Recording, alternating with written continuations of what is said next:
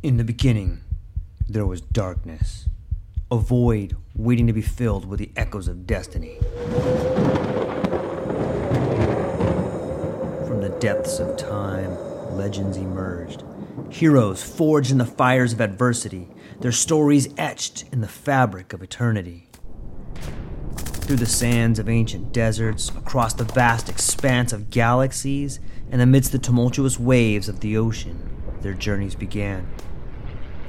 But amidst the chaos, there arose a whisper, a call to action, a beacon of hope. Now, as the world holds its breath, a new tale unfolds, a story of courage, of triumph against all odds. Join us as we delve into the depths of imagination, as we embark on a journey beyond the realms of possibility. For in every tale lies a lesson, in every legend, a truth waiting to be discovered. This is not just a podcast, this is an odyssey, a quest for knowledge, a quest for inspiration, a quest for the very essence of what it means to be human. Welcome, dear listeners, to a world of infinite possibilities. Welcome, dear listeners, to the True Life Podcast.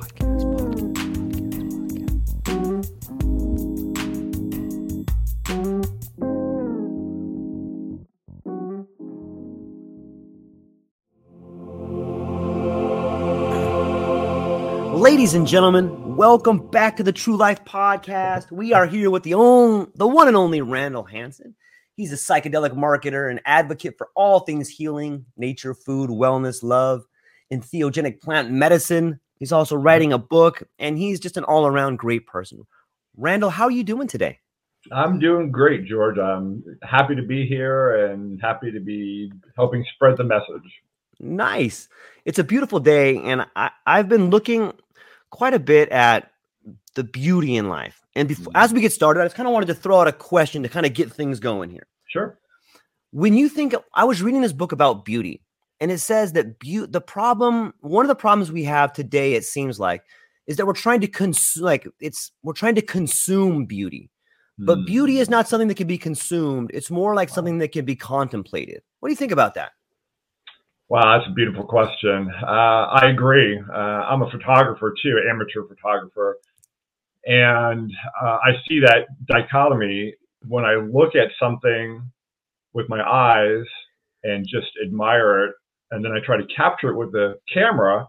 The camera image is never the same as that beauty you see firsthand. And I think that's part of it. Um, I I live in a house with a lot of windows, and uh, I'm on my laptop way too often. So I get up and I look out, and I take what I what I call a uh, mindfulness break.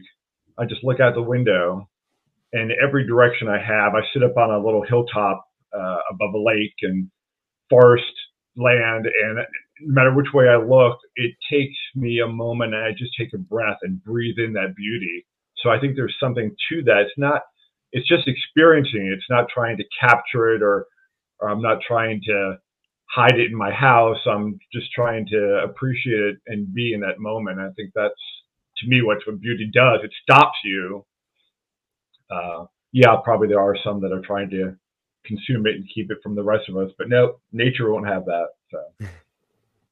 Yeah, I agree. There's something so beautiful and contemplative about nature. You talk a lot Yeah. about nature. I was reading some of your posts. Like, where did this fondness of nature come from? Was like young Randall running out in the forest and like playing stuff, or like what what what what does your fondness for nature come from?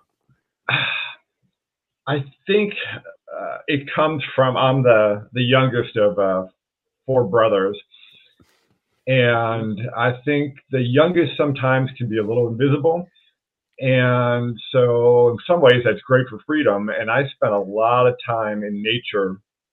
Uh, we had a lot of trees even where I was growing up, and I'd climb to the top of the tree, and I'd not only see the beauty of the distance and the horizon, but I also found I could be listening on conversations from people below me that didn't know I was up in the tree. but I just found a peace in nature. I, I couldn't, you know, I couldn't define that as a child. I just found it uh, soothing. I didn't know why. Uh, I built a tree fort. Uh, I loved being outside. Uh, I loved when people couldn't find me because I was hiding in the tree.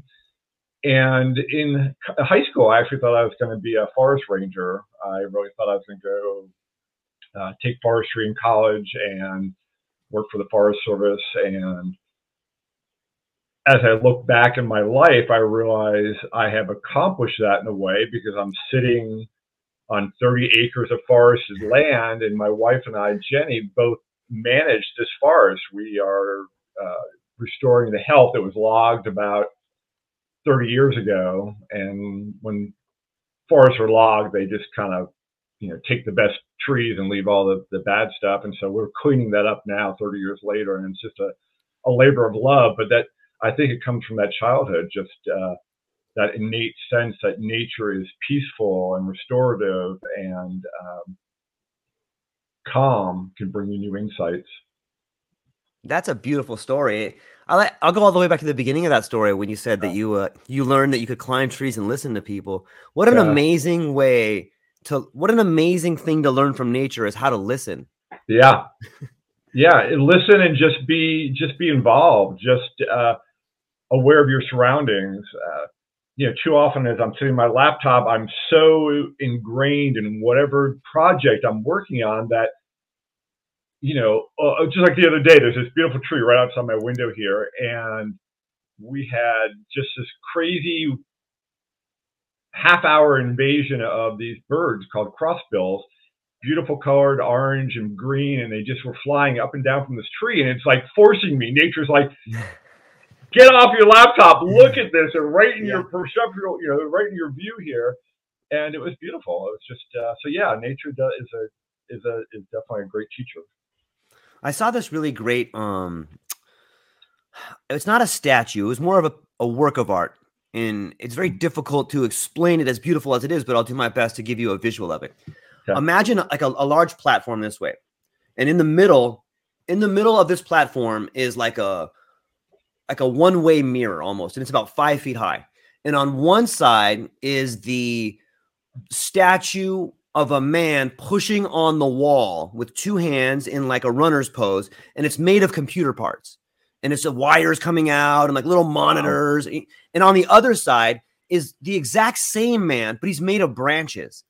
And the image is of this uh, this nature pushing against technology. Wow. And it was such a beautiful sculpture that mm. it's just stuck with me for so long. And I see it once I saw it's I think that's one of the beautiful things about art is like once you begin to see the image that art is showing you, now you can see that image in other things. It's almost like it's been imbued in you, and now you can see that that artist's artwork living in everything around you. It's such a beautiful gift. And yeah. I, I see it in what you had just said about when you're staring at the computer and you're, you're focused on this project. Maybe you have to get it done, or maybe you have a deadline, but then there's something so beautiful over here that's just desperately yeah. trying to grasp your attention. Yeah. It seems like they're fighting for each other. And I'm wondering if you see that in your life or you see that around you, or, or have you seen that growing since you were a kid and now it, you think that fight is still relevant today? I, I definitely think so. Uh, I let me give you a little jump off to a little side track yeah. for a second, but um, you know we're all involved in social media, and uh, sometimes I think that's part of our problem today too. But and I was on uh, a journey, uh, and one of the outside my deck, so out in nature again, uh, beautiful setting. We can talk more about that later. But the one message that came to me during that journey was none of that matters. That's not life. What you see in social media, and I was spending I don't know, probably an hour a day on Facebook, you know, just going through posts, you know, sometimes posting my own stuff, sharing stuff. And it's like, wait, that's an hour away. I could be taking a hike. I could be working in the forest. I could be doing something much more meaningful than liking or loving or laughing at a post. And it's just so, uh, so yeah, I, I think, uh, I would, I would love to see people kind of push back a little bit from technology. Technology is a great tool for us, no question. Yeah. What we're doing right now, we wouldn't be able to do it unless I flew to Hawaii. So it's a great, it's a great thing. But we have to take breaks from it. We have to uh, you know, uh, the other thing that that uh, a, a, strong vibe that came to me was nature always wins, and I think about this image, uh, pictures of uh, in uh, Chernobyl, where the nuclear meltdown, and now decades later, we see this forest and birds coming back to this place where humans can't even survive still because the radioactivity is still so high. And so nature, I mean, that's the thing. Nature will always win. You know, no matter how much we fight it. That sculpture is a perfect example. You know, technology is pushing up against it, and it's like nature's like, no, no, no. Uh, I'll still be around when that, yeah, when that when that laptop is now sitting, mm-hmm. sadly, probably in a landfill or so wherever else. Nature is still going to be there. Yeah, it's interesting to think about, and I've been doing a lot of thinking ab- about this idea of nature and nature winning, and I think it's a great way to put it. I'm going to pose this question to you. I, I I've been thinking a lot about spiritual reality, and I'm not even sure really how to define that.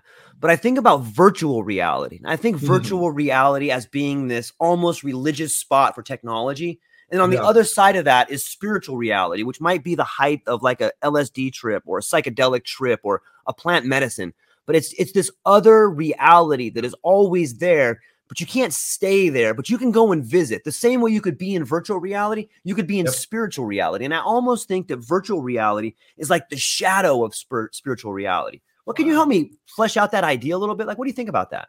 Wow that's really an interesting concept. I love it though.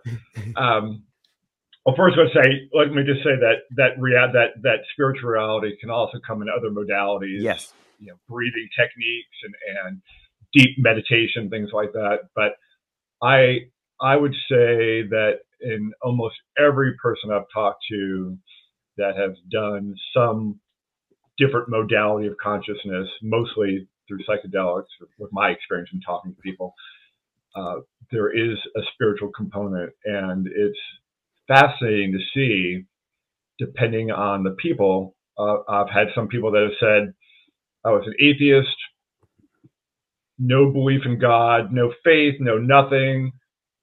And in their experience, um, they found so much love and they yeah.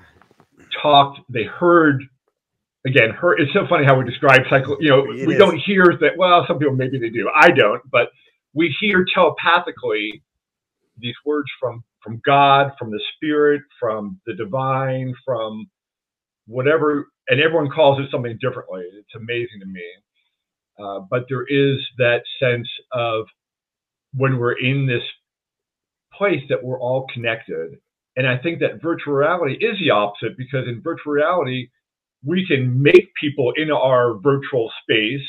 You know, we can build our virtual house and our virtual virtual forest and all that, but we're alone in that unless we bring in people and do a group virtual. But in in in a in a psychedelic or an altered consciousness experience, we not only are we connecting with some greater spirit, oftentimes people are connected with a dead relative, and they have like uh, you know this woman I, I I spoke with for the book was talking about how she had this half hour conversation with her, um, her grandmother who had passed, you know, a decade or two before, but had raised her as a child. And so she had this beautiful moment. And again, so it's this connectedness of, of uh, energy, of, of a greater power, whatever, whatever we want to call that. Uh, I had a, had a minister, a Episcopal minister, who uh, did a journey, and he actually spoke in tongues during his during his journey.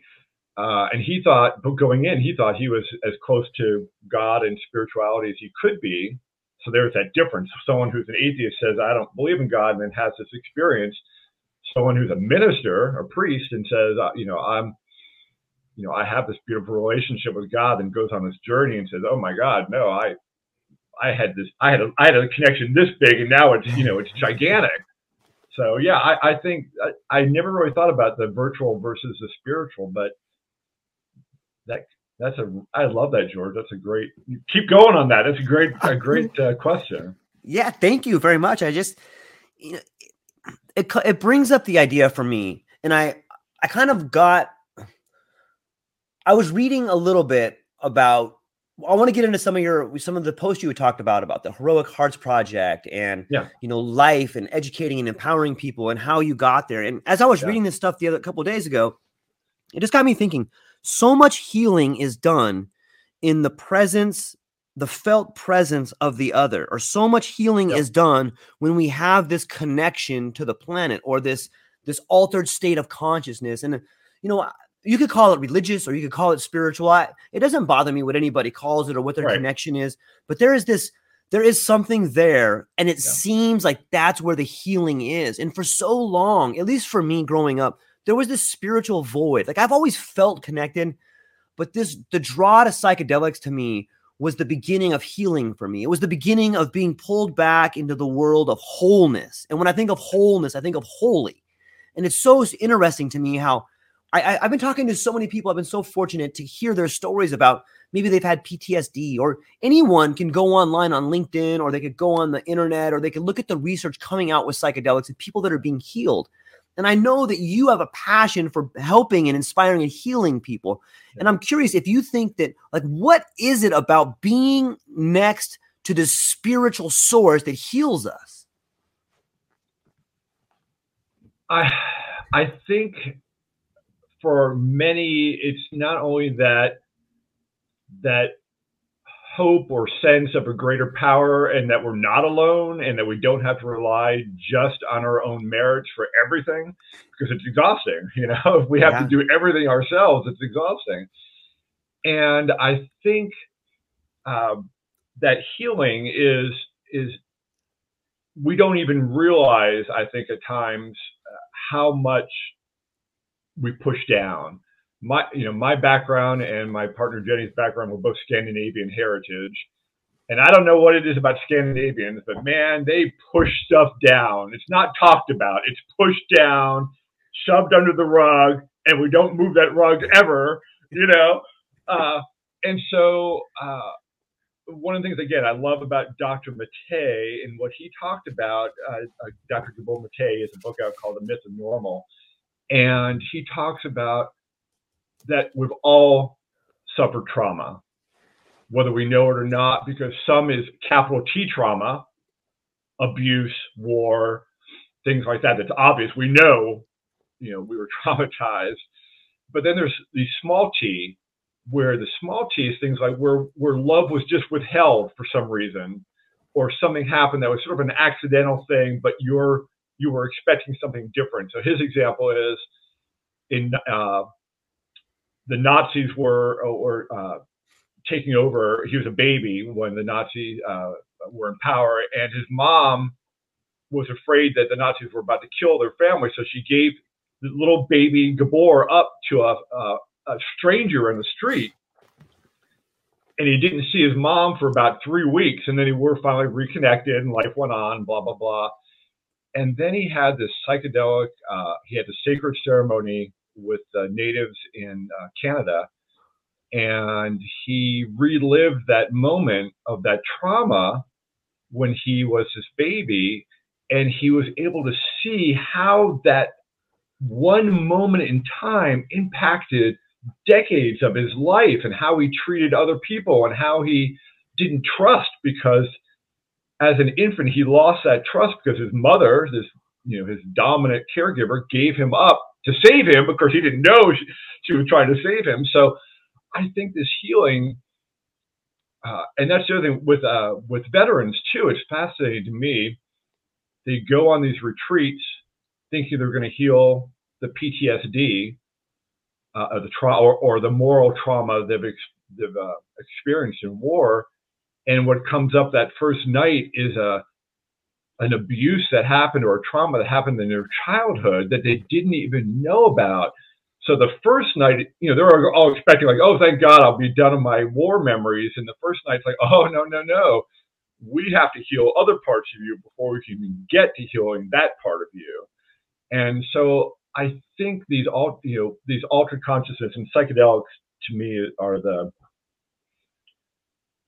I don't know I don't want to say the easiest way, but maybe the straight most straightforward way rather than having to learn a breathing technique or mm-hmm. meditation for me is a ongoing learning practice and I haven't mastered it yet. So psychedelics is the fastest way for me to get into that altered consciousness to deal with whatever I have to deal with. And, and typically it's those traumas that we didn't even realize we had, or we had a vague feeling, or maybe there was like a, a mental block, like, boy, I don't remember anything that happened to me when I was eight or nine years old. Aha, well, that's because your brain just blocked that from you so you don't have to, you know, have these triggers like Matt was talking about on, Matt Zeman was talking about on, on a previous episode of yours, you know, we there's something there, but we just don't know what until the psychedelics kind of show us. Yeah, I agree. It's it's so fascinating that there is something that you can take if you if you prepare and do everything the right way. There's something yeah. that you can yeah. take that will help you see the world in a way that will relieve anxiety, that will relieve depression, that will help, that will show you the path. And it, it reminds me of like Dorothy's ruby red slippers. Like you have the power all along. Yep. You know, I, I, it just, it blows my mind. And in some ways, I think that, that, you know, maybe, maybe that's what's happening right now. Like it seems so chaotic right now. There's so many things going on. There's so much information pulling you this way and pulling you that way. And we, we're flooded with all this negativity. But yep. maybe this is what change looks like. Maybe this is what a new consciousness being born looks like. Maybe this is this healing that must go on so that we can move forward in it. I know when I read some of the stuff you post. Oh, I'm go ahead. No, I just say, uh, man, please, I hope so. Make that make that uh, reality. Yeah, yeah. We, we, we, live in so much fear and hate yes. and division and um, you know, I, I I just feel like you know I start my book with you know we are just in crisis right now, and some of us realize it, some of us don't. Which I don't know, but I don't know which side I'd rather be on. I mean, maybe the maybe the the blatantly not knowing is better than knowing and seeing it. Uh, and but psychedelics or this altered consciousness just have a way of clearing all that and seeing that all that fear and all that stuff is just so much wasted negative energy that's dragging us down not just individually but even as an entire world as a culture. Uh, so yeah I, I, I, agree. We, we're you know we're on a precipice and, I, and i'm hoping that this you know to use maybe hawaiian uh, the, this wave is about this beautiful wave is about to crash and and just explode and push that that fear and that hate in, in, in a way in this great wave. So I'm, I'm, I'm hopeful. Yeah, I like that. I like the sound of that. Yeah. So let we've we've touched on it a little bit, but you got a book coming out. I don't want to yeah. give any spoilers or anything, but can you tell us about the book and what it's about? Yeah. Well, let me let, let me start. Uh, let's just dive down that rabbit hole a little bit. Yeah, let's do it. Um, so, in my uh, in my research, I've, I've only really been taking a deep dive into psychedelics for the past uh, three years. But in the early phases, I heard people talk about, oh yeah, I did ayahuasca and I got this digital download and my entire website and how to do my app and the target market and all this came to me and I was like, no, no, that that that just sounds a little too crazy. And then in uh, some of my early psychedelic experiences, I didn't have those. I had great experiences and, and, and monumental shifts in perspective, but I didn't have that until I did an LSD journey a couple months ago. And toward the end of it, I literally, it's so hard to describe it. I literally got this digital download of the outline for this book.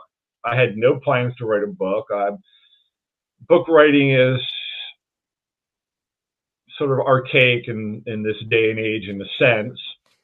Uh, we get all our information just by going to a search engine and typing whatever we want to find. But it was just this compelling message that, and it, it and it wasn't like you're, it wasn't you're going to write the book. It's you're going to move this book forward.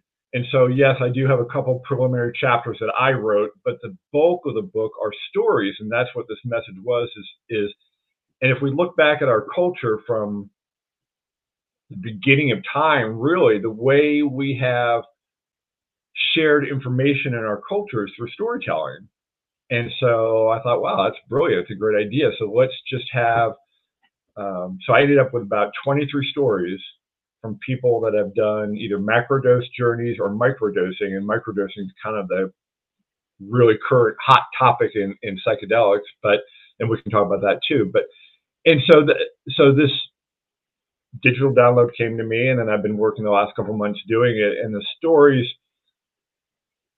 you know, I wasn't sure about the the, the process in the beginning, but the stories are just phenomenal. Uh, whether it's a soldier healing from that trauma and multiple traumas, not just war, but his own trauma growing up, or whether it's just this Episcopal minister finding a deeper connection to God. Uh, these stories are all uh, extremely powerful, uh, getting off of uh, antidepressants or anti anxiety medications that they felt weren't even helping them anyway, and then seemingly healed, no longer needing any more psychedelics, no longer needing any anti anxiety or antidepressants, and with a new outlook on life. It's, it's so, uh, I'm looking forward. It, it's, I'm just, all the story, I just got the last story yesterday. So I'm in the editing phase now and uh, it'll hopefully be released in early 2023.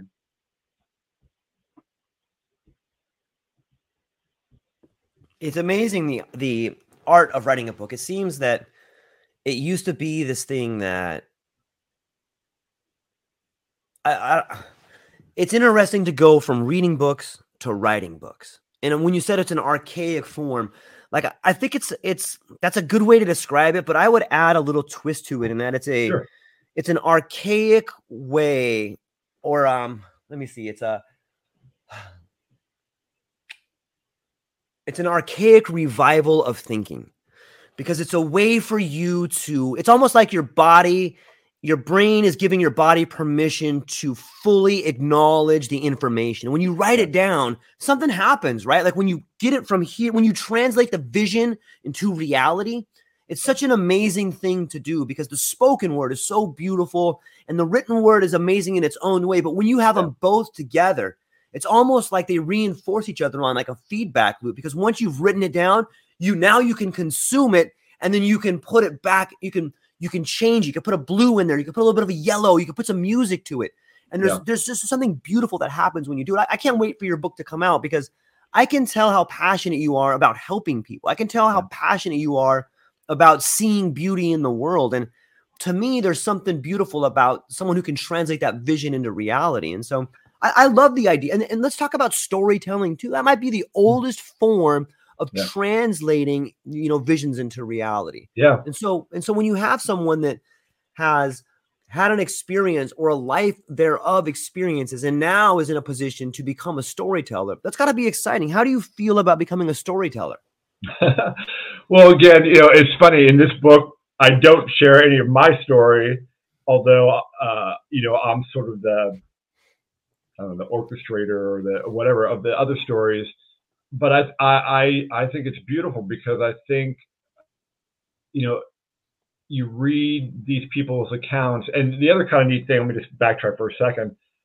That what I didn't even think about this, so it's not my brilliant comment; it's somebody else's. But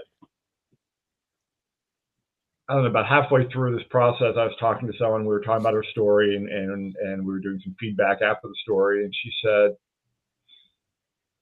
wow, thank you. And, and of course, I don't know, thank you. And she said, no, no, because I, I want to thank you because this helped me further integrate my experience by telling the story. And I thought, wow, that is genius. And that was that's not my genius at all. Again, so that's what I mean by this greater, you know, this greater power giving us sometimes information that we we didn't have and so I thought about that because one of the things we talk about with psychedelics is the importance of integrating.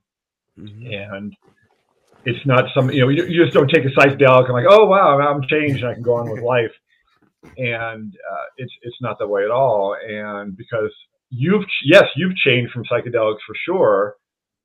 you go back in the world is still the same as someone said shit show and you have to figure out how this new vision of yourself and of nature and of the world and of the divine or the universe or whatever you call it how does that fit into this world where oh no people are still shouting at each other in the parking lot at Walmart or flicking, you know, giving you the finger in the in the on the street or whatever it might be. And so integration becomes this, this big tool. So storytelling is a way of integrating of so these people were reliving their journeys and, and then sometimes having new realizations from just talking about so storytelling. Not only is this this beautiful cultural thing from from day one of all civilizations it, it, you know how how do you share our truth our our our moral compass our the way we do things the, the, the lessons i've learned that i want to pass down to future generations is through storytelling. Yes i could give them a list. Oh here are the 10 things you need to do. No one can no one remembers 10 a list. I mean it's a fun thing to do. It's a great great thing for articles or podcasts, here are the 10 things to do. But for, but to really remember, you need to have storytelling because these little bits of emotional aspect in these stories are the things that we keep in our in our hearts and our brains and then that's the thing that triggers that memory of that story oh yeah i remember when the lesson in that story is you know blah blah blah blah okay now i got it and so yeah i think storytelling and that's why i ended up doing that's why at first I was like, you know, I don't want to do this book because there there are a lot of books on psychedelics already.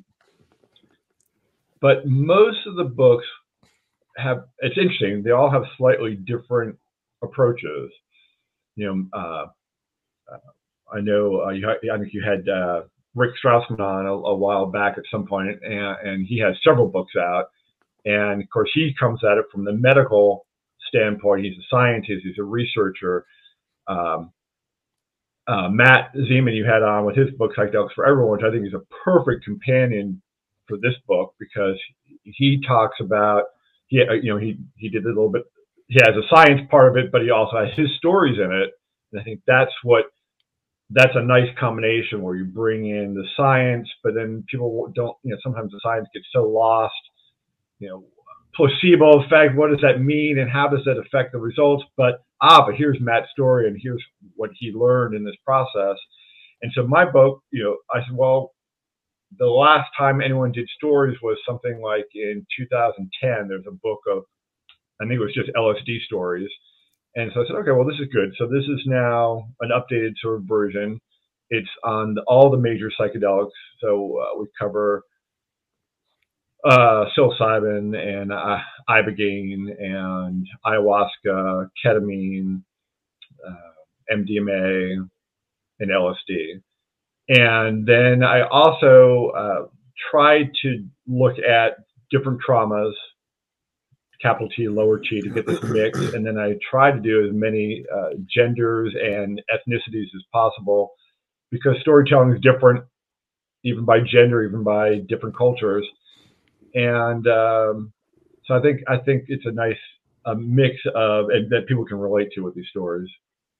Yeah, in my mind, Randall, I could see in my mind, I can see like an amphitheater and one person going mm-hmm. up and telling the story from your books. Like that would be a mm-hmm. great like you could go mm-hmm. there and it's almost like a ritual. And sometimes I think that maybe that's what a new Eleusinian mysteries could be like is something like a storyteller, something like your book that where people come up that had a trauma and they come up in front of a large group of mm-hmm. people and you know on one hand i'm like okay that's just alcoholic and anonymous george people not everyone yeah, wants yeah. to see that but on the other hand it's like it can be a rhapsody a tragedy a mystery. Yep. it can be all those things wrapped into one and that's that's what yeah. a good story is right? Yeah. Yeah. And uh, you know there are some of these stories, you know, I, I have to say, warning about psychedelics, at least from my experience, is, is you become more in tune with your emotions and and the emotions are much more closer to the surface and uh, uh, you know I'll read I'll try you know I'll try to read one of these stories and I can't get through it I'll I'll start choking up and yeah. uh, because the change is so palpable so strong and you just feel such elation that these people have found themselves or found something they were missing, or you know, whether it's healing or that spiritual component, uh, or just found their place in the universe. You know, so many people are just lost, don't know personally, professionally, what they, who they are, what they should be doing. Uh, and so I think these stories have that power to say, oh wow, I relate to that piece. I don't maybe I don't relate to all the trauma or all the things, but I relate to that. And wow, if that person can find something and whatever that is, healing or, or spirituality, then then maybe I can do it too. And so I think yeah, there is that power, and I love that idea uh, of that, you know, it makes you think of, you know, Shakespeare in the round, yeah. but instead of Shakespeare, it's storytelling. And well, Shakespeare, a play is storytelling in that sense. So, but I, yeah, I love that. I love that idea. Uh, integration circles are a little bit like that, but that's what people who are all sharing their stories of, of psychedelics or consciousness. It would be better to do that type of storytelling. Yeah, do it in a mall or something crazy like that and say, you know, hey, gather around. We're going to hear the story of healing. And uh, that's that's the one thing that you know my big challenge with this book and even with this whole journey I'm on is how do I get that information out to the general public. Uh, there was a, a, great research study published about a month ago that showed the the potential benefit of psilocybin for alcohol disorder, alcohol use disorder. Uh, very small study, but the results showed great possibility, way better than the placebo effect for psilocybin and uh, helping people end that dependency on alcohol. And Forbes in, on LinkedIn published the story. And so I went in there and I did my nice little comment like, wow, this is so wonderful and beautiful. And uh, you know, looking back at how Alcoholics Anonymous even started, uh, you know, this is, you know, psychedelics are a way to, to break that. And then I went back and I started looking at the comments from people outside the psychedelic realm, and it was, oh, great, we're trading one drug for another. Good job, people. Or, uh, you know, uh, oh, the druggy culture is back. And, and it's so sad to me because and you know we're fighting 50 plus years of disinformation about these medicines uh, from you know the good old President Nixon deciding that uh, the anti-war movement and the hippie culture was was a little too powerful for him. Uh, the black culture was a little too powerful for him. So let's let's kill cannabis, let's kill psychedelics, and and spread this misinformation about you know, do psychedelics and you'll never come back, and you know, the, the, your brain on drugs with a frying pan and all yeah. this crazy stuff.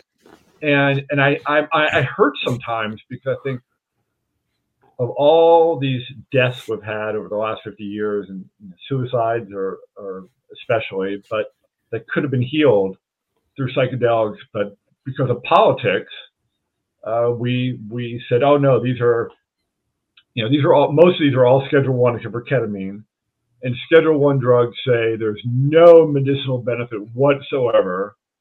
And we had studies back in the 60s proving they were medicinal benefits. You know, they were people doing the uh, stopping people breaking that alcohol and addiction dependency in the 60s, and all that research just got buried. And now we're seeing that finally again with MAPS, uh, one of the leading uh, organizations doing the research in psychedelics with MDMA, especially, but also with uh, psilocybin. And we're seeing these great inroads with, with PTSD, with depression, with anxiety, with addiction, with OCD. And it's like, wow, we lost, you know, 50 years, we could have been saving so many lives. But anyway, hope is now we are on this great wave and we're not going to have another political pushback. And in fact, we're just seeing some things. You know, I just saw yesterday in Congress, we're finally moving forward with um, setting up committees and looking at possible legislation for uh, moving psychedelic therapy, especially for veterans, uh, to to make it FDA approved, which would be astonishing, wonderful, amazing, and about time.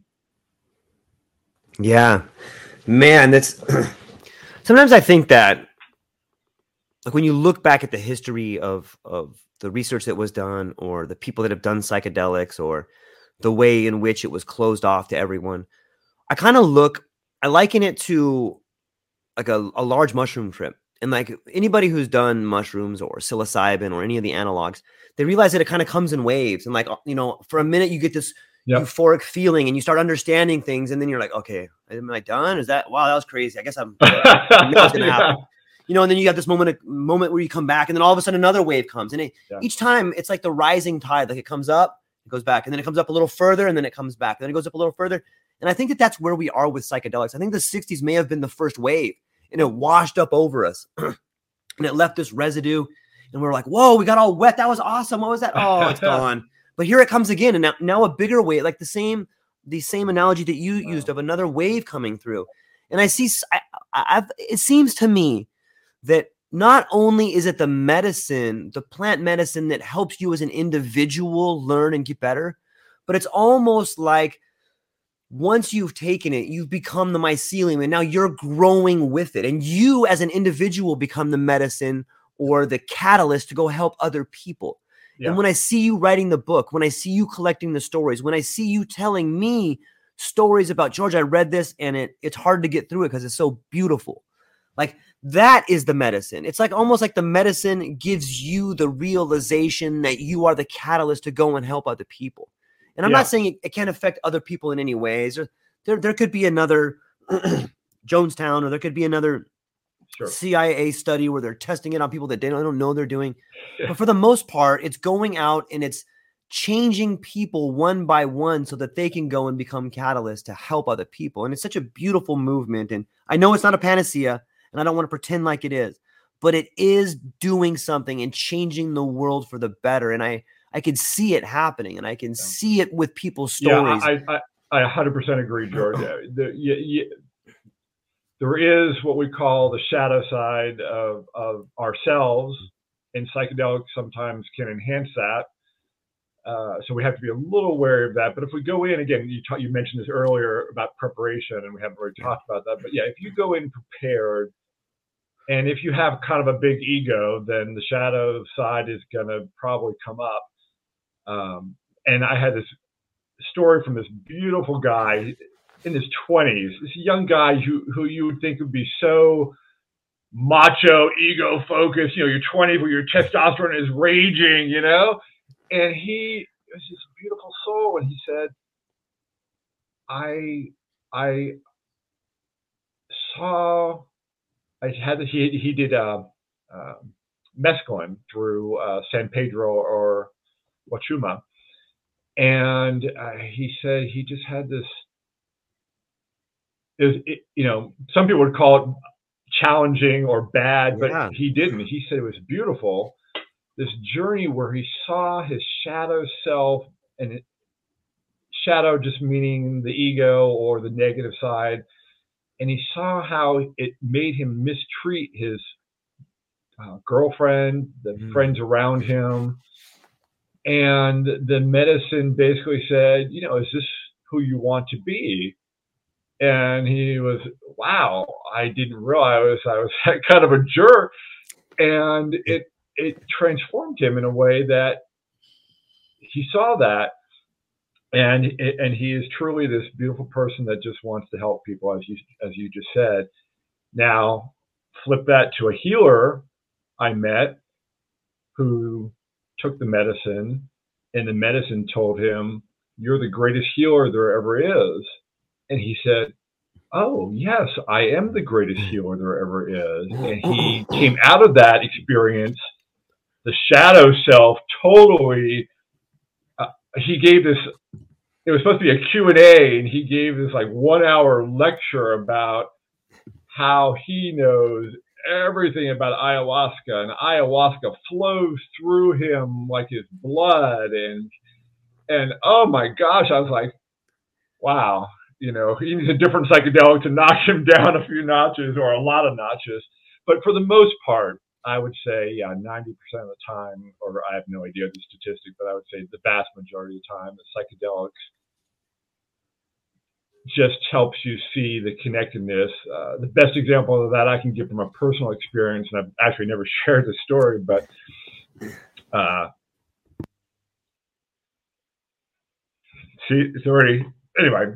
That's why I don't share stories, get too emotional. But it was um, during an ayahuasca uh, journey, and it's uh, done in a ceremonial space. And I walked out of the ceremonial space to get some fresh air, go to the bathroom, and I looked up to the sky, and it was completely almost white from all the souls that were just shining so brightly in this again this this moment where I almost fell to my knees because it was just such pure joy of this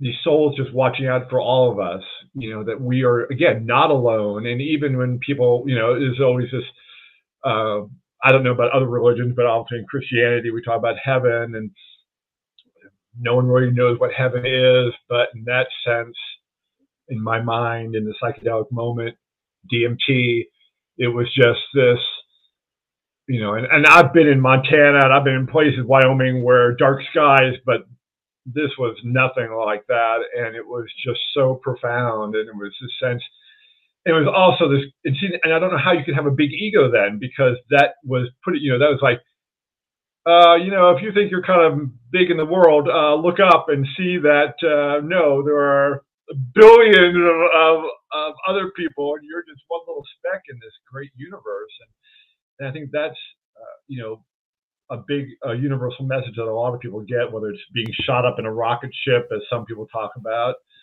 uh, talking to aliens, but it's the sense that, yeah, we, you know, we we are not alone. Uh, so that's a good feeling, but we're also not alone. So we can't be selfish about it either. We have to, we have to help people. And, and I, I think the vast majority of people in psychedelics are all like, yeah, how can I help you? What do you need? What information can I give you? How can I sit and listen to you today? How can I hear you? And, and that's the beauty of, of, of this movement, this experience. Rand, that's that's beautiful. I I wish everybody. I've had this experience, a similar experience, in that I know what it's like to fall to my knees, feeling so thankful and be surrounded by beautiful. Like that's like that is worth more than to have that feeling, even for a moment. You know, yep. maybe maybe you're lucky enough to have it for an hour or 30 minutes, or maybe it's a fleeting glance, but to have a moment where you just like are overwhelmed with beauty, where you're like, oh my God, I'm so loved. Yeah. That, regardless of your problem, if you can just have that for a moment, if you can receive that love, like it, cha- it washes over you, it cleanses you, and it's yeah, yeah, know, it, it, brings you back to this idea. Please, what do you got? Yeah, no, I, I was gonna say, I, and and again, in the vast majority of psychedelic stories, love is the most beautiful four letter word ever expressed. And almost everyone comes out of that with a sense of love, with a sense of I am loved, with a sense of, oh, now I understand why my parents couldn't quite give me the love I wanted because I see they weren't loved in their mm-hmm. childhood. And so it's this, I mean, it's, it's this love, it's this beauty, but it's also this this deeper understanding that you know wow all this crap i've been holding about yeah i was the youngest child and i i was ignored or i you know hey you know my oldest brother got the new bike and i got the hand me down. Well that's all this you know bs of life. That's nothing compared to the beauty the love uh, loving a friend. It doesn't have to be a, a romantic love it's just love of people love of your fellow person of of of uh, this this beautiful earth. You know, it brings me to another point, and I'm curious to get your thoughts on this. It yeah. seems like in the psychedelic experience, we get to a point where language fails, whether it's Yeah. you know a, a few, regardless of what psychedelic you're taking. It seems to me that this point can be whether it's a disassociative or it's a hallucinogen, whatever your whatever your medicine is. It seems to me, at least for me, I've I've found myself at a point where I can't talk or I can't describe. mm, I can't thoroughly describe what it is. I can say it's beautiful, it's love, but it's it's it's fast. I, I can use words to explain it, but I can't really describe it. Yeah. What do you think this lack of language is? Is is it can it be the point at which we're able to find new concepts and that's why we don't have words for it? Or what do you think this this inability to explain what's happening is? What do you think this lack of language is? That when language fails, what is that? That is such a fantastic question because that's one of the, you know, if we talk about these hallmarks of a psychedelic experience, one is the inability to really describe it, which is sort of funny because it was almost like LSD was giving me this joke like, okay, you're going to collect stories, but no one can really express the experience this way. Uh, you know, I, I love chatting with some of these people, and they were like, "Well, God spoke to me." You say, "Whoa, whoa, whoa, whoa! I didn't hear God. I didn't even see God, but God spoke to me." And I'm like, "Wow, yeah, we almost need a new language for this because these experiences are undescribed. I mean, we can describe like he just said, "Oh, I saw God," or God spoke to me, but but we can't really because he didn't literally speak to us. We heard it again telepathically or whatever it might be, and it's just so fascinating to me. Uh, and a little aside, only on psilocybin for me, on the in the actual journey, I can't speak. Like I during this one journey, uh, my wife and I were on a journey on the outside deck, and it was a beautiful journey. And this, uh, we had a, a playlist. We haven't talked about music. I'd love to talk about music here in a minute, minute if we have time. But uh, we had this beautiful playlist on that uh, all psychedelics I love. On psychedelics, this one song was this deep, deep down in a canyon and it was dark and I was alone and struggling and I was internally screaming like get me out of this thing. This is you know what's going on? And after the journey I was talking to uh, Jenny and I were integrating and I said god that one song I it seemed like it lasted like 2 hours. And she said babe I'm sitting right next to you. Why didn't you just tell me fast forward, go to the next song. And I said, I couldn't, I couldn't speak. I, I was shouting it to myself, but I could not verbalize. And I don't know whether that was a medicine saying, no, you need to be in the spot and deal with it, or whether it was just something that psilocybin does to me. I, on LSD, I can speak, I can talk, I can walk around, but with psilocybin, the journey goes so deep for me that I am just gone. But yeah, I, I, I, so that what makes these stories in the book interesting is that people do their best to, to try to explain what happened to them. And that's why we end up with words like beauty and love and nature and connectedness and whole and healing because we can't really describe what we experience because it's just it truly is indescribable in my mind Yeah, it it it really makes me think of language and as I've gone on my psychedelic journey, I- I've begun to think that the only way to get close to trying to explain the experience is some form of poetry where Mm. you know you've we've all read poems that have spoken to our souls and your face gets flush and your skin gets goosebumps and it, it calls out to you. It's this this idea of the spoken word with alliteration and all these devices. It, it, it's almost as if the written word i think it was gosh I, as soon as i want to quote the person i forget who it was but it, it Mm. was once said that the written word is the carcass of the spoken word So when you're sitting in the felt presence of the other, and you can, we've all sat next to our lover and looked in their eyes and spoken words that we feel deep, or we've been lucky enough to recite a poem. And in that moment is when you can thoroughly understand what the person is trying to convey. to Yeah. you. Yeah. We had a person that that I want to put this comment up because I think it's really beautiful, and I want to get your opinion on it here. Okay. So here, here we go. Could it be that the lack of ability to describe the experience is rooted in the underlying philosophy, ideology of the individual? What do you think? That's pretty deep. Ooh. Wow.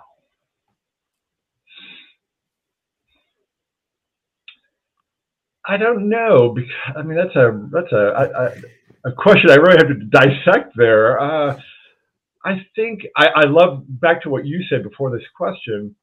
I uh, some people, as part of the psychedelic experience afterward, do write poetry as or prose as their method of integrating. Some paint, some some do sculpture, and so there's. I think I think the key is there's mul- there are multiple ways to express that experience, and I think maybe some people do it non-verbally or non through written or whatever way because they can't express it that way.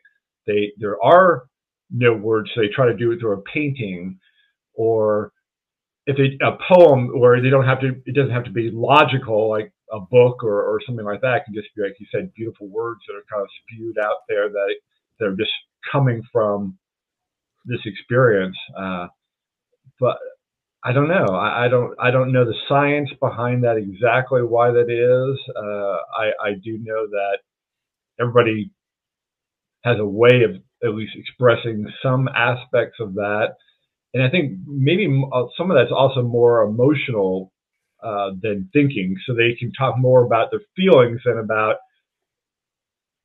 you know the stories where they're talking about you know uh, reconnecting with their mother or uh, some people relive their birth was is crazy to me, and I can't even fathom that. But um, or uh, or healing, it's all emotional. But when you get to the thinking part of how your brain changes and these new connections, it's much harder because those connections maybe are new. You know, this neuroplasticity that we're just kind of discovering. And I love this image of the brain. You know, the the one image of the brain, not on some altered consciousness, and you see, you know, like eight or ten little pathways connecting, and then in, on psychedelics or in some altered consciousness, you see like 50 pathways all connecting. And to me, that's maybe that's why we can't express it as well because we don't actually have that ability yet. Maybe the further we integrate and further those connections keep happening, then maybe later the better the ability we're able to express what what that uh, experience was. Man, that's beautiful, man. I I, I want to touch on that. Like, I don't really believe in coincidences. I think that a coincidence is what you get when you apply a bad theory, and it's Mhm. so interesting to me how often and how much this idea of neuroplasticity is just coming into my life. And I, you know, I I, t- I spoke with a, a young lady named Abigail Calder, and she's studying the effects of neuropla- LSD and neuroplasticity. And Mm. you know, and it's so interesting to me. And it's almost as if my idea, my mm. vision, everything I know about the world is changing. Like, and I, I see it happening in real time. As I'm talking to you, my idea of the world is changing. My reality is changing. And that's neuroplasticity happening in real time. Like, Yeah. you know, it's it's so fascinating and it makes me so excited. And I hope people listening to this are getting to feel a little bit of what we're feeling and understanding that the experience you have every day is a psychedelic experience. If you're willing to really see, if you're willing Yeah. to really be open to what's happening to you, how can you not get goosebumps? How can you not be excited? How can you not be in a moment of love where you like just look around you, look at the people, look at everything that's happening? Like there's such a amazing time to be alive, and I hope people are getting to understand that and see that. And I, I just it makes me it makes me so thankful to to get into that, and I. Yeah. I, Well, it, please. go ahead, go no finish. Yeah, I was that. Uh, that's it. I was done. I, was, I didn't have anything else to say because it's so awesome. I, I love it. You know, I, I and that's why I love this podcast you're doing. I love the other podcasts and the book, all the books, not just mine, but all of them that are out there. Uh, that people are seeing. There's, there, you know, from whatever happened, capital trauma, T trauma, little trauma, something. We sort of had put these blinders on, and psychedelics has the ability, not always, but has the ability to remove those blinders and expose this new reality, as you're saying, and that can become your reality through psychedelics. Yeah. And you know, yes, I, I, you know, the the one funny thing I've always, as you picked up very early on, I've always loved nature. So when I'm doing a psychedelic journey and I'm looking at my trees and my forest, it just looks as beautiful as it does right now as I'm looking out the window. Because and at first I was really disconcerted by that. I'm like, wait, the trees should be waving to me and smiling at me and winking at me and saying, "Good job, you're taking care of us." I mean, because every time you know some people kind of say that and they're like, you know, oh, the trees talk to me. Uh, and for me, they just kind of, you know, the branches blew in the in the the breeze and it was very pretty. And then I rose, I think because that nature, that appreciation of nature was already within me. So I, it wasn't a new experience for me because I've always had this wonder, you know, climbing that, that mountain and then seeing that view and just saying, oh, wow. And so I think that's why, you know, I didn't have that with nature. Now I've had other crazy things like I, I have wood floor in my house with big knots in them. And on a psychedelic experience, the knots are are like drums to the music and they're beating the floor is moving so i can't i can't look at the floor because all of a sudden i start getting dizzy but i think yeah i think uh, that you know if we if we can get this message across um, you know the the amazing thing is for some people one psychedelic experience and that's it and they're changed for life and that's beautiful. And I think that's kind of a, a neat message we should have. Yes, there are psychonauts and uh, and people that need deeper healing that uh, do multiple journeys, uh, have multiple traumas. Um, they're also now doing some crazy. I uh, one of my uh, stories. The the so was a uh, a marine. He had so much trauma, both individually and in the in fighting that uh, he and then he got addicted when he came back. You know, tip, somewhat typical self-medicating. He did a combination of ibogaine, which to me is the strongest, gnarliest psychedelic there is, and I have no no real interest in ever trying that one. Although I've heard also beauty, so it, all these psychedelics have beauty, but some have are more challenging than others. Hmm. But he did ibogaine, and then with a 5-MeO DMT chaser. Oh my gosh, the power of that medicine. I can't imagine. I can't imagine, but that's that's the other that's like maybe the third wave that's sort of happened, smaller wave that's happening now is like, well, what if we okay, we know generally that psilocybin does this, but what if we combine psilocybin with MDMA? Now, what does that do? And so all of a sudden now I have a couple stories where people have done multiple. Uh, one did MDMA with ketamine and had this absolutely most beautiful, crazy experience that transformed his life forever. And so that's the other kind of cool things. Now we're on, you know, so so I know I'm way off your, your point now, but not at all um, all these things, the end result is yeah, beauty. And if we can translate that into our daily lives, then we can have somewhat of a altered or maybe true consciousness is maybe a better word every day if we don't let ourselves fall back into that rut. And I know it's very difficult. I'm, I'm that way. Working on this book, you know, pre-book, I was like, yeah, I'm gonna just take 10 minutes and have a little moment of meditation. And now it's like, oh, the designer needs my input on the cover design, and oh, I need to do this. And it's like, no, no, no, wait, come back, come back. take a breath, do your you still need to do that integrating and and and so it the real world does pull us back sometimes from that and we have to fight that because that's just you know our careers or the way we make yeah. money is just one tiny tiny part of our lives. And yet for so many uh, you know i taught business students from well i'm still teaching business students uh, as a college professor but i always ask my students what's your definition of success? And business students nine times out of ten say money I want to make my first million by the time I'm 24.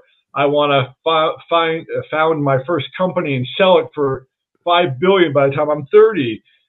And I look at them, I say, you know, and so then we have this discussion. Well, isn't that more of an outcome than a, a success? Because if you're, you know, if you're if you don't achieve that goal, then you're going to label yourself as unsuccessful you know, if you only sold it, if you want to sell it for three billion, but you only sold it for two billion, are you a failure? Because you didn't reach that goal. So it's sometimes also redefining, you know, we are as a culture have been so defined uh, in the West at least, you know, grow up, get your education, whether it's high school, get a job or go on a trade school or four-year school, maybe get a master's, get a job, get you know, start a family, all these things that are these indicators that we're taught from early on, but success should be am I happy? Do I have joy in my life? Uh, you know, uh, am I seeing the beauty that's around me? Do I see the beauty in myself? And we're sometimes so compartmentalized into thinking that success is, you know, money or uh, you know, a beautiful spouse or beautiful children or a, you know, a house here and a house in the, uh, uh, you know, in the mountains or cabin, you know, you know, all these things are, that are these, oh, what's the word? Financial, what's the word? Uh, materialistic things, which are silly because, you know, we can't keep them. We die and they're, that house is now going to go on to somebody else. But the beauty and the love and all that we you know if we believe in some kind of eternal souls or eternal life or even reincarnation whatever it might be that love and that beauty and that that spirit within us continues to that next phase whatever that is. But all that monetary stuff all the material stuff that just stays behind with a shell of a body. And so i think we psychedelics helps us reframe you know what success looks like, what and, and what life looks like. Yeah. So it brings up an interesting point. You know, and I'm curious to get your idea on this. As someone who has done a lot of research in marketing, as someone who understands the business cycle, I'm just, first off, I think that that's a great question you ask your students: is what is success? But isn't so much of marketing trying to, you know, open up the behavior of someone and slip something in there and then shut it back down? Like as as you as someone who's good at marketing, like you have to understand language, you have to understand behavior, and that's probably why these books reach you or these stories that people are telling you reach you so much because you have a thorough background and meaning and understanding in marketing and stuff like that. So how do we how do we as a community of people that want to make the world better, how do we re-infiltrate marketing and get the message out to people in a positive way? Yeah.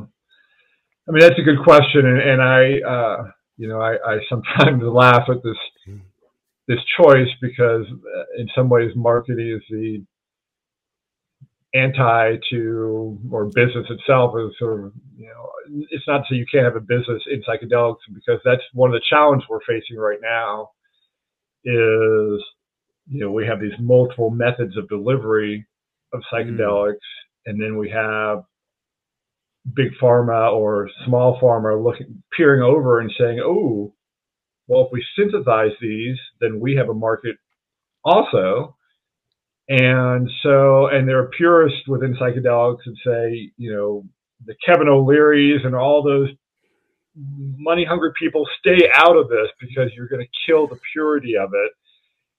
And I, I walk on that line so much because I'm a believer and I'm a believer in Matt Zemon's title that psychedelics should be available for everyone. not necessarily for everyone, but Right. we should have that access. And yes, psilocybin, magic mushrooms pretty much grow all over the globe. So in that sense, they are accessible. But for someone like me, who is uh, grew up, I don't know how or why, but afraid, uh, you know, foraging the mushroom, eat the wrong mushroom, you die. I'm not going to go in my forest and try to find, you know, with a book and try to find the right magic mushroom to, to do. Um, so I, you know, and of course, most of these trials are using synthetic versions of the mushroom so they can get the exact dosage, you know, perfectly. So I walk that line because I, I agree. I want psychedelics. I want that healing for everybody.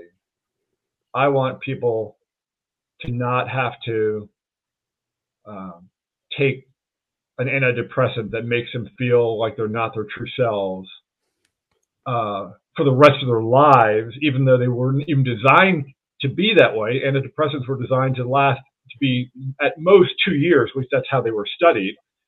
And you know, people are on them for a lot for their entire Yeah. life now. Um, you know, I, I want to see that inner city or third world person who's you know struggling with, with how to even find water or electricity or shelter, but find healing as well. You know, uh,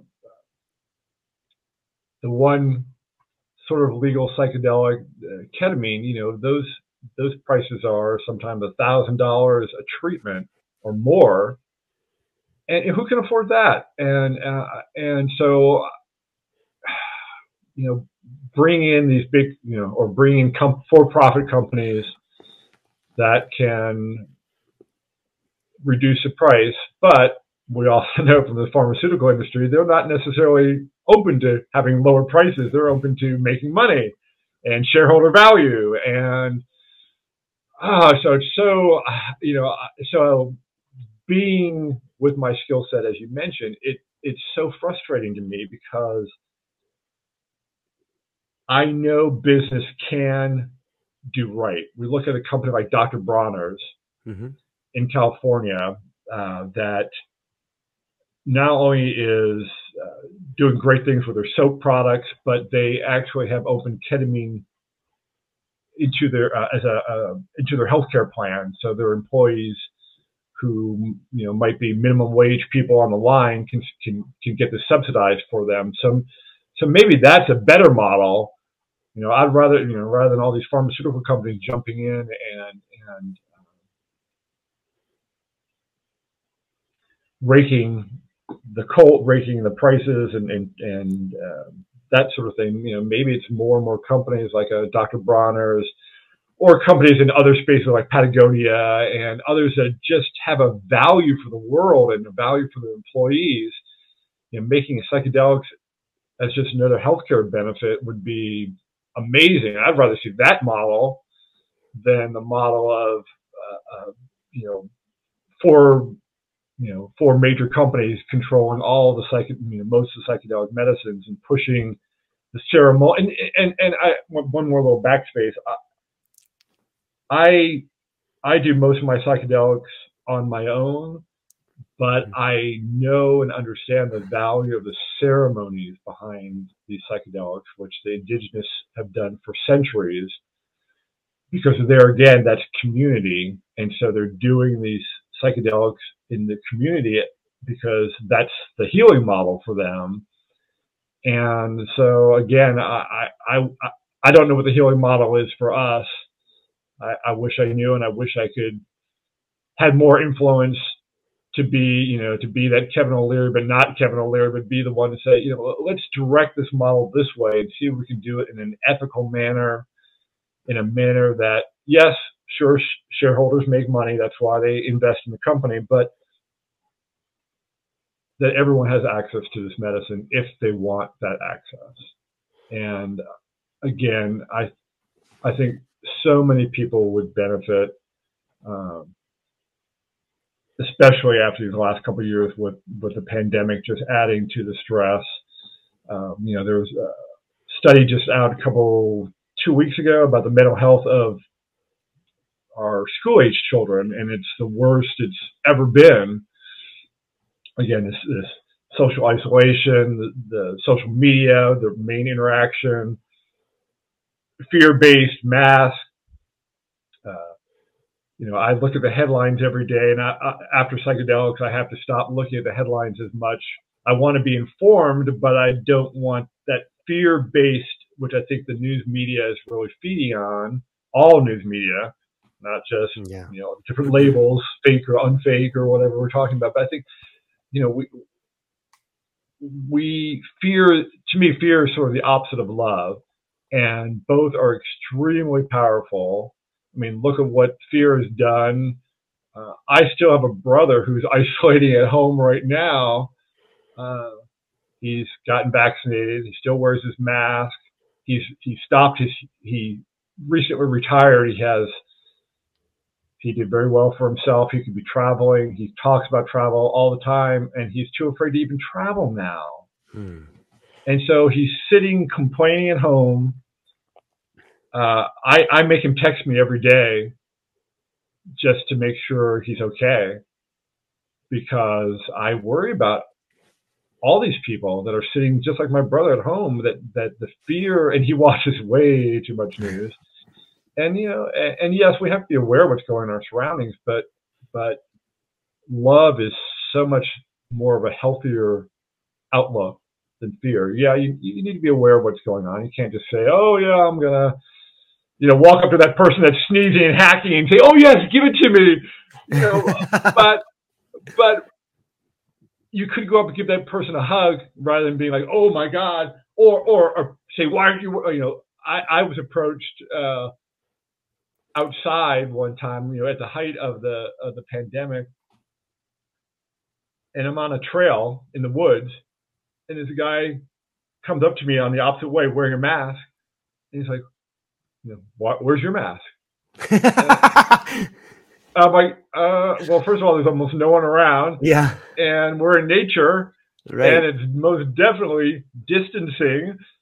But I get it because that was a fear. You know, mm. that that that he was living in fear, and that, that's not the place to be. That that you know brings us to many bad decisions, whether it's self-inflicting or inflicting on our people we interact with.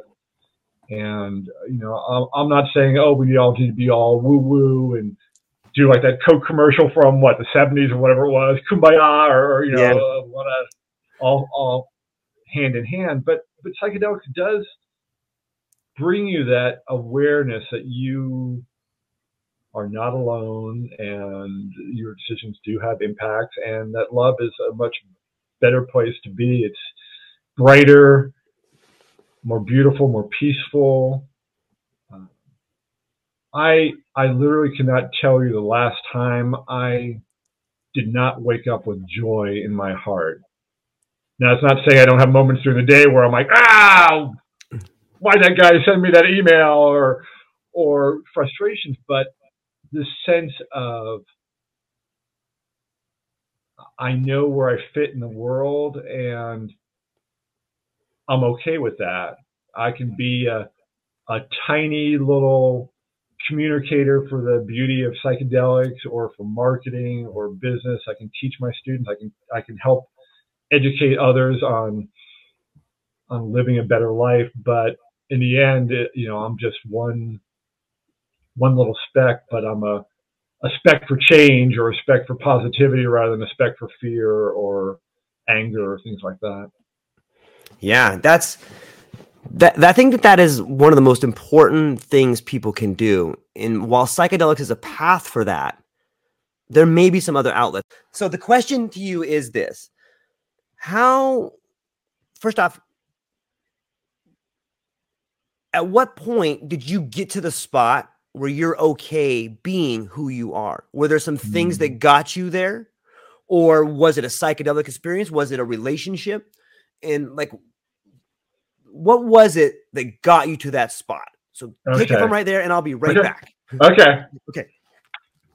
I I think uh, the beginning for me of this uh, journey was I uh, spent about seven years disconnected from teaching. I, I, sort of got burnt out on teaching, and I spent time in uh, nature almost every day for those for those years. And I reconnected with God, with a higher power, with the universe. I was working in this forest, and I'd have deer that were lying ten feet away from me, just watching me. Not didn't run away, and uh, uh, I just felt like they almost my friends. You know? So that was the beginning of that journey where I started to try to remove the, the toxicity that we have often growing up in suburbia or in cities uh, where we're isolated from nature. You know, the one nice thing about cities like New York, maybe other cities, is there's a central park where you can get out in nature if you choose to. Um, but from that that beginning, uh, I then met my partner and wife first just as friends, and I knew she was going to be a friend for me for life. And then eventually we started dating, and, and now we're married. And she similar values as I do, love of nature, uh, youngest child, so we have a lot of commonality, and so that brought more joy, but still stuck in the world, so to speak. And I think it was really, it was truly the psychedelics that put me over the top with that. Um, it was this first, it was a sense of, okay, you need to clear out some of this crap that's in your life, the social media, other things. And then it was, uh, again, you know, as we talked about it earlier, it's just so hard to describe, but I had this one psilocybin journey where my intention was to get closer to God and that had been my intention in a previous journey, and it was a very different journey, that, and probably too long to discuss. But the second one, it first it was just this pure sense of peace, and it was also the sense that I wasn't breathing, and I was okay with that. At first, I did sort of had to put my hand on my chest to make sure I really was breathing, but it was a sense that I was completely free. And then I had this light just emanate from inside my head out. And I actually had to open my eyes rather than keep them closed because I felt like I was almost getting blinded by the light. When I opened my eyes, the light diminished some. It was still there, but my so I was joking with with my wife after that journey. I said I needed sunglasses inside my brain because the light was so bright and I think that was the final journey that pushed me over that that edge of of joy. But it took some period of healing before that. So it, for me, it's maybe almost like a decade long process. Now, if I had done the psychedelics at the beginning of that journey, when I was in the forest, it might have happened a lot sooner. I wasn't back then. I wasn't really even thinking psychedelics. was you know, I was just thinking I, I need to get away from people. I need to be in nature and, um, and, and clear my, clear myself, clear my soul. I was dealing with some guilt feelings and, and shame that I had from previous trauma that I had and, uh, was able to work a lot of that out through just being in nature. And then psychedelics was the final 20% maybe that really pushed me over the, the top and cleared all that out. Yeah, you know, I, I see a, a I see a Ariadne thread that runs through this maze, and it is this idea. I like the, I like how you use capital T and little t for trauma, yeah. but I really think that this thread that binds us together is is whether you find it through psychedelics or you find it through meditation or maybe some other medicine or or, yeah. or something. I think the thread is that understanding that the traumas in your life, while maybe horrible, were necessary. And I think psychedelics allows you to come to the conclusion of why it was necessary. Maybe it was a lesson that was learned. Maybe it was a change that had to be made, that was going to be made, whether you liked it or not. You know, it's it's not a question of it's no longer a question of it wasn't fair or it wasn't right. It's more right. of a question of, oh, now I understand. There was a meaning there that had to happen, and it was going to happen in one way or another, whether the band was ripped off slow or mm. if it was ripped off fast, or there's still a hole, or the hole has been filled. Like there's a lesson there. Yeah. And it's life's lesson. And if you can understand that the purpose of the tragedy, if you can understand the purpose of your tragedy, yeah. then I think you can come across as a, a Randall Harrison and have this love for life, this zest for life, this light, this blinding light. Like, you know, and I, the most amazing people that spread so much love have usually gone through the most horrific tragedies and they've come out and they're beautiful because of it. You know, some people get consumed by it. And so yeah. I'm almost afraid to ask this question, Randall, but how did you become such a beautiful person? well, uh, it's a work in progress. Uh, some people probably, some people probably wouldn't call me beautiful. uh, yeah, wow. I, I, I, you know, I attribute it to to God. I attribute it to psychedelics, uh, greater consciousness. I attribute it to people around me. Uh, you know, I, I early in life I had some some good mentors, uh, and then during business life, so to speak, not really more and more business mentors, but not in, affecting me personally, really. And then in the last period, I would say, really, you know, just people in the psychedelic space, because again, once you, as you as you see, George, as you you know, once you've done this altered consciousness, again, not just psychedelics, once you've crossed that barrier, it's just a different perspective. It's just you.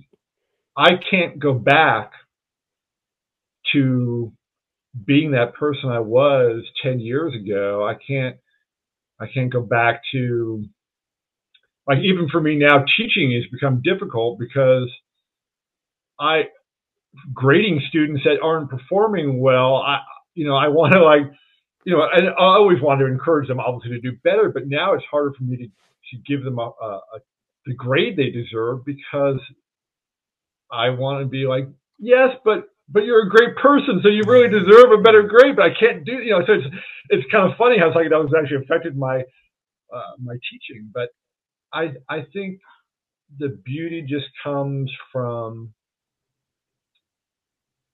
your eyes being opened, um, and and it, I think it's hard to understand that except going back to that neuroplasticity, yeah. where your eyes now become a greater window of your soul, of those connections.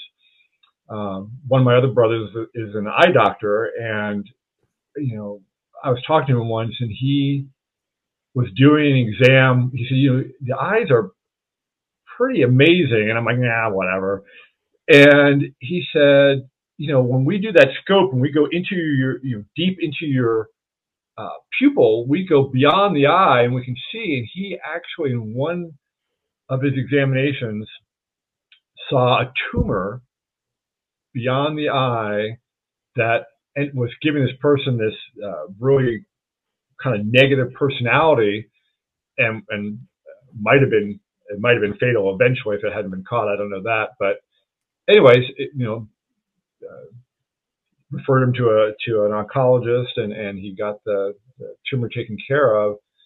And he was a different person when he came back, much more. And, and of course, that could have just been the experience. He was thankful to my brother for, you know, save not saving him, but curing him of this uh, problem. But you know, he was saying, you know, the you, the eyes are really, from a scientific standpoint or, or medical standpoint, so imperative. And so just thinking that now with a psychedelic experience and just talking about where this light behind my eyes, I think it's back to your question of the beauty. I think it's your eyes do get opened up, not in the not in the oh you know literal, but in the in the crazy scientific medical way that these new connections are being made, and you're actually seeing things differently.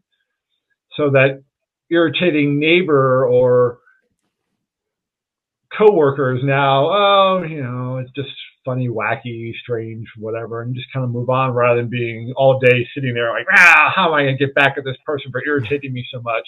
You, you just kind of move on beyond it. It's not, like I said, it's not that things don't irritate you anymore because they do at times, but it's just your outlook and your general way of feeling and thinking just changes. And, and I think that people, and that's okay.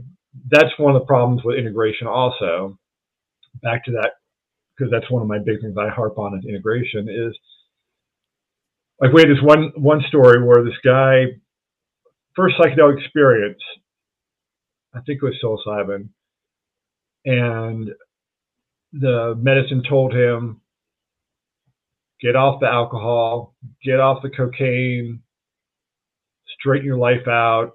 You're loved. This is what you need to do. And he came back from that journey. He's like, oh my God, I need to, you know, yes, I need to change my life.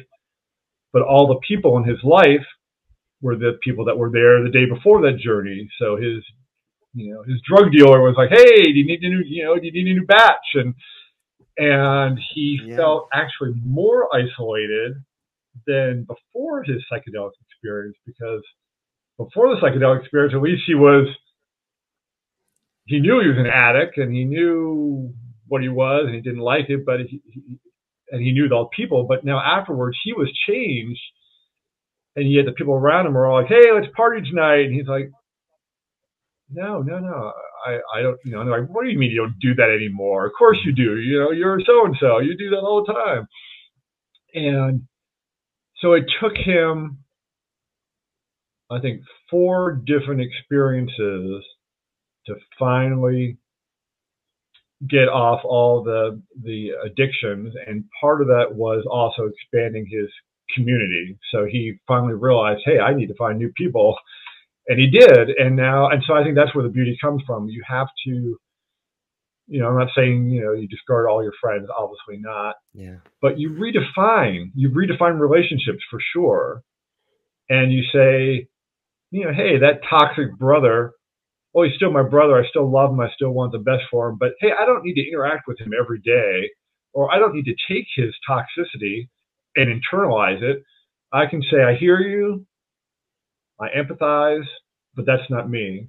And I love you, brother. Goodbye. Mm-hmm. Uh, and, and, and, and then just find beauty, you know, it, it, it, in any other industry, you know, I'm like I said, I'm, I'm, about three years into into really diving deeply into psychedelics. In any other industry, you'd be like, oh, you're a newbie, you have no say in this. You know, you need 30 years experience and you know, a PhD in neuroplasticity to even talk about this stuff. And in this community, it's like, wow, Rand, that's beautiful. You're writing a book and you're sharing these stories. This is fantastic. This is going to make the world better. And it's yeah. like, wow, this is this is it's so so you you need to find that community. You need to find those people, and that's how that beauty expands, and that's how that joy expands in your life.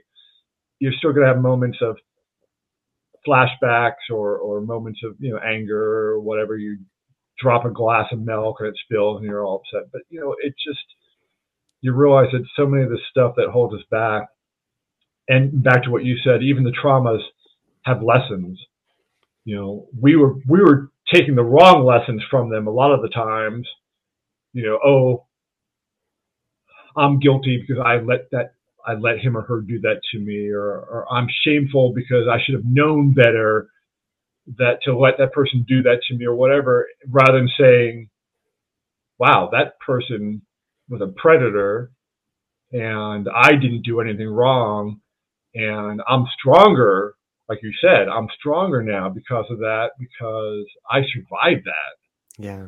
And and I can still find beauty.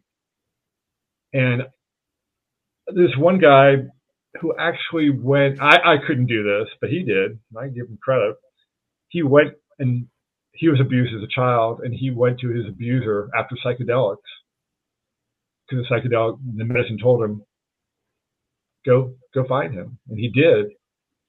And he had this beautiful, if you can call it that, but beautiful conversation with this guy who, big surprise, was abused as a child and was just passing that abuse along as this intergenerational trauma often occurs. And he was able to forgive him and move on and see, you know, yeah, we're all damaged and sometimes people act out that damage in, in a horrible way. Um, but he could be forgiven. and that he could then and this guy could also then forgive himself for that shame and guilt that he felt. So again, not to get too woo woo and you know too oh, oh you know psychedelics can get that way, and I guess that's for me the business background helps ground me a little more, and psychedelics themselves ground me. But uh, I I I I couldn't do that. I I know I I would want to punch out the guy. I would want to drag him through the mud. I'd want everyone in the world to know. And but now, you know, after psychedelics, you know, you just see it differently. You're like, no, he he was traumatized. You know, he he he was just acting out on his own trauma. You know, again, totally wrong way, inappropriate way, and and um, that's you know that gives a could lead to a whole lot of discussion about how we deal with punishment, which I'm not, I don't want to get into. But um, anyway, it, it's just that's the beauty of psychedelics, where you can actually go to your abuser and say, "Hey, I forgive you." Wow, I mean that that that blows my mind. Blows my mind. So that's so that, anyway, that is the beauty of psychedelics for sure. Yeah, it's I'm willing to bet that that person probably had all those feelings that you were talking about, about wanting to hurt that person, drag them through the mud to make them feel pain. But at some point in mm-hmm. time, you know, it, I forgot exactly how the metaphor goes, but it's like hate is like swallowing a poison pill and hoping the effect is on the other person, right? Yep. And yep. So, like, in some ways, yeah, for, he's forgiving himself by forgiving that person. Exactly. Forgive. Yeah. Uh, the greatest line that I ever heard, and might even come from uh, my partner was forgiveness is not for the other person, it's for yourself. Because we hold that anger at that person, but they never experience it because we don't typically yeah. tell them. We don't call them up and say, you blah, blah, blah, blah, blah. We hold that in. And that stress is hurting us. Yeah. So you're right. That same line, that same thing you said, when we forgive, it's not about the other person as much as it is about letting it go for us and letting stop us hurting ourselves, beating ourselves up for that experience. So yeah, forgiveness is, is, a, is a, thing we do more, more for ourselves than for the other people.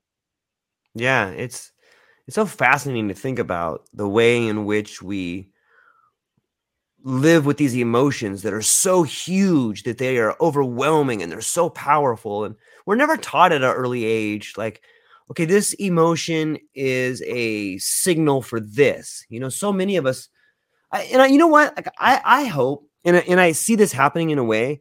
I think psychedelics has the ability to change the idea of education. You you hinted at this earlier, but it seems to me that edu like what what is known to the universe mm. is not something mm. that's taught; it's something that's revealed. And I yeah. found myself in the midst of psychedelic ecstasy or psychedelic trips learning things, not because it was someone was showing it to me, because it was revealed to yeah. me. The same way, yeah. like the scales drop from your eyes and you're able to see, oh, I understand why this person's in pain. Like it's not that I'm learning that, it's like I get it. It's it's been shown to me. And now I can, you know, and all these things that you said connect where you do see more. I you, literally your pupils are like this big sometimes. yeah. Know? Like more light is getting in there. You're seeing more, whether it's through, you know, feeling or touch or seeing. But now I find myself after having a lot of psychedelic experiences, I can see myself in other people. I can recognize mm-hmm. that thing in other people. And what I've learned is that if if that thing you see in other the other is only because you recognize it in yourself. And that's good and bad. Like if you see great things in people, it's because you recognize it. If you yeah. see bad things in people, it's because you recognize like that. That's in you. Yep. How many, you know, how many times I've thought to myself, oh, I know why this, you know, why they're doing this? This person's doing this because they're trying to get over on me. They're going to, you know, what they're going to do? They're going to say this and they're going to do that. And then I thought to myself, like, that's what I would do. Oh my God, I'm a horrible person. You know? but yeah, I think psychedelics. That's what for me uh, has been revealed to me is, these things I think I see in the other are only things I recognize in myself. Have you had a similar experience? I I love that. Yes, reveal, and we I, I should use that word more often because I think that's that's perfect. You don't learn it; it's shown to you. I, I mean, that is that's that is classic, and, and, it's shown to you in again a way you can't necessarily describe, but. Um, yeah, I, I, I, I've done that. I've had that experience also where I've watched, been watching a, a show or whatever, and it's like, oh yeah, that person's gonna do that, and oh yeah, they do and then you're like, oh, whoops, uh, maybe I've revealed too much about myself there. Right, right. but yeah, I, I, I think, you know, I would love to see psychedelics do a, a, a paradigm shift in more than just psychedelics but in learning and, and governing maybe in so many different ways uh, how you know how we treat people how we govern people how we relate to people um, can all be shifted with this revelation and and so uh, I'm you know my joke that, that I do with some people in psychedelics is, oh, you know, I, I want to sneak psychedelics into the water for Congress or something like that. and so all of a sudden we can see them all hugging each other rather yeah. than, you know, all their separate sides. But the problem with that is, of course, well, first of all, you can never do that. But um, the shadow side, because I think that's, I, I would love to see more research in that one area because if we could find a way like this guy Jason that I was talking about, the young guy that saw his shadow self and said, "Whoa, whoa, whoa! I, I, I don't want to be like that. I don't want to be this person that's condescending to my girlfriend or whatever." Versus the healer who decided that you know he was the greatest healer ever. So I, I would love to do a study on that shadow side because I I think it, psychedelics would be helpful if every member of Congress took it, but took it in a way that didn't expand their ego, but reveal to them this is there's a better way to govern or a better way to live or a better way to love. So uh, so yeah, maybe I, I'm you know I'm I'm hopeful. You know I I, I do think psychedelics is definitely going to do a, a, a paradigm shift with climate change because I think so much of psychedelics is tied to nature and tied to the beauty within nature and then the realization of, oh, whoa, so many species are, are becoming extinct every year and we're losing so much forest every year due to growing palm oil or, or, or just ur- urbanization, you know, all these stupid things we're doing for, for whatever reason, for our vision of what society or life should be like. And so I think hopefully, at least with climate or with the Earth, we'll we'll see psychedelics and that are definitely in, in a parallel step. I think in terms of paradigm shift. But the rest, I'm hopeful, but I don't know. Yeah, I I am too, and I I think that maybe deep down you do know, and I think that you're doing it right now. I think you're making it a little bit better. I um, as as I, I'm having an absolute blast, man. And I could talk to you probably for another hour. I feel like we're just kind of getting warmed up. Yeah. But I gotta, I gotta, I gotta go to work in a little bit. And I, I just before we go anywhere, I, I didn't even get to everything I wanted to talk to you about. You know, I wanted to talk about the Heroic Hearts Project, and I want to talk mm-hmm. to you mm. about empoweringsites.com. And but before we leave, why don't maybe you could share with us like what what do you have coming up? You got the book coming up. Maybe what what is this empowering sites that I see that you and, and your wife have put together? What is that all about? Uh, I guess I didn't even realize this till more recently, which is kind of funny. But uh, I was doing this exercise for something where it said, you know, boil down your life to one word. Wow. And it dawned on me, and this is something again, as growing up, I never thought I would ever be, but I the word that came strongly to me was educator and so, and I look back at my life, I'm like, yeah, all my life I've been trying to educate people in, in both my official realm of business marketing, but also in the realm of you know wellness and health and all because all these things are, are connected. You can't have a a happy, joyful life if you are in pain, and you can't uh, have a, a happy, you know, happy, joyful life if if something else is dragging you down. And so, uh, you know, uh, about 10 years ago, or well, more than that now, about 15 years ago, I got involved in the wellness area because I had this experience where my I went to for uh, physical to my primary care doctor. It's just a regular routine physical, and the first question he asked me, not how are you doing, good to see you, or whatever. He said, "What prescriptions can I get you today?" Wow. And I said, and I, I, I, was on no prescriptions at the time, so it wasn't like I was someone already on, you know, medication. And I said, wow, the world has changed. Where my doctors, instead of saying, you know, how are you feeling? Or are you, you know, why are you here today, was what prescription can I get you? and that led me down this rabbit hole wellness and that's what the empowering sites came about where we wanted to empower people to live better lives. Educates the the older word empowers kind of the buzzier cute word for it but basically the same thing and so that spawned this thing uh, you know digging into the science of why is nature so powerful well trees and plants give off phytoncides, which is this chemical, and they also have these uh, killer killer. Um, they're called. Uh, I just lost the name of them, but they're they're they're called something killer cells, and and we can. As we're walking in the forest, we're absorbing these things. So it's not just the calming element of nature. There's actually a scientific, physical thing happening at the same time as mentally and in your and in your heart because you're happy because you're in nature and you're seeing birds or whatever you're seeing flowers um, and then so that was one component of so, so the the the nature was one component of it and then i looked around and i saw uh, you know people are eating all this processed food and i started looking at labels for the first time in my life and sugar was a label on almost every product I bought. You know, salad dressing. What? Why is sugar in salad dressing? In ketchup, in tomato sauce, and all this stuff. And I started saying, and then I, you know, I saw the study where the average American consumes, you know, more than 100 pounds of sugar a year.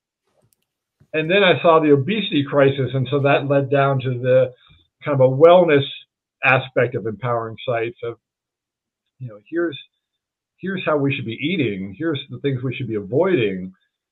And then uh, the third component or third leg of that is exercise. And, you know, sometimes we get too caught up, oh, you know, every January gym memberships, you know, go crazy because everyone's like, oh, my resolution to do it. And then by the end of January, memberships are already declining because people have given up on their resolution. And so it's like, well, don't make it a resolution, make it a life change. Mm-hmm. You know, mm-hmm. and, and, and exercise doesn't have to be in a gym. It can be taking a walk uh, in your neighborhood, taking the stairs rather than the elevator in your business. Uh, you know, going if you work in New York like I did for a couple of years, go in Central Park during your lunch break and take you know walk in nature. You know, walking is actually probably the best exercise people can do, but they get so caught up like, oh no, I need to be in a gym and I need to have weights, and, and yeah, and, and weights are important too, but you know, all these machines, no, you don't need that um, so those were all the things that kind of so so I was getting into this whole wellness space with that, and then psychedelics, which is sort of I guess I mean unplanned, but sort of this fourth leg that joined that wellness thing because that's the component that adds the mental wellness.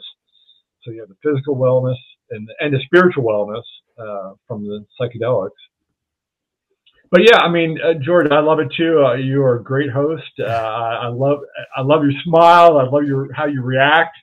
It helps me as a guest. If you understand, like I was talking, I was on a Zoom with this guy, and the whole time I was talking, he was like this, and I was, I was getting freaked out. I was like, you know, I was, I was like trying to edit myself as I'm talking because every time I looked at him, he's like, I was like, and I was talking about, you know, you know good, happy stuff. And yeah. I, anyways, I love that.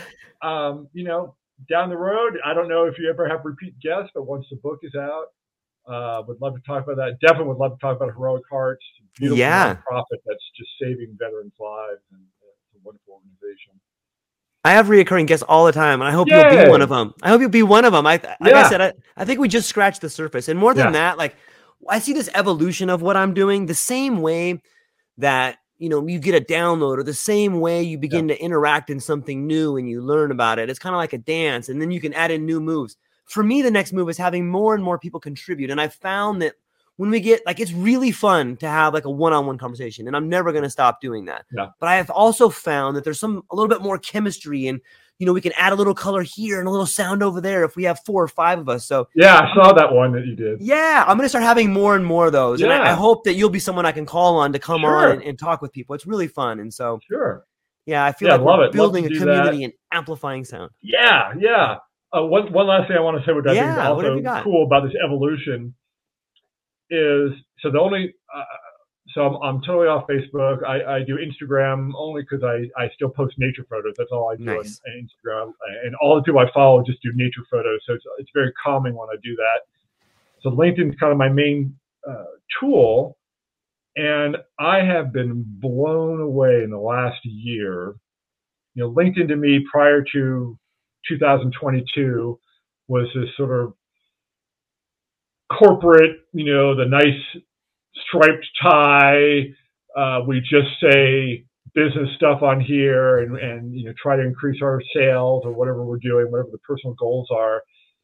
But in this last year, I have been blown away by how many people are sharing their psychedelic stories on LinkedIn. It's like so phenomenal. That is like, to me, that's the greatest evolution so far yet.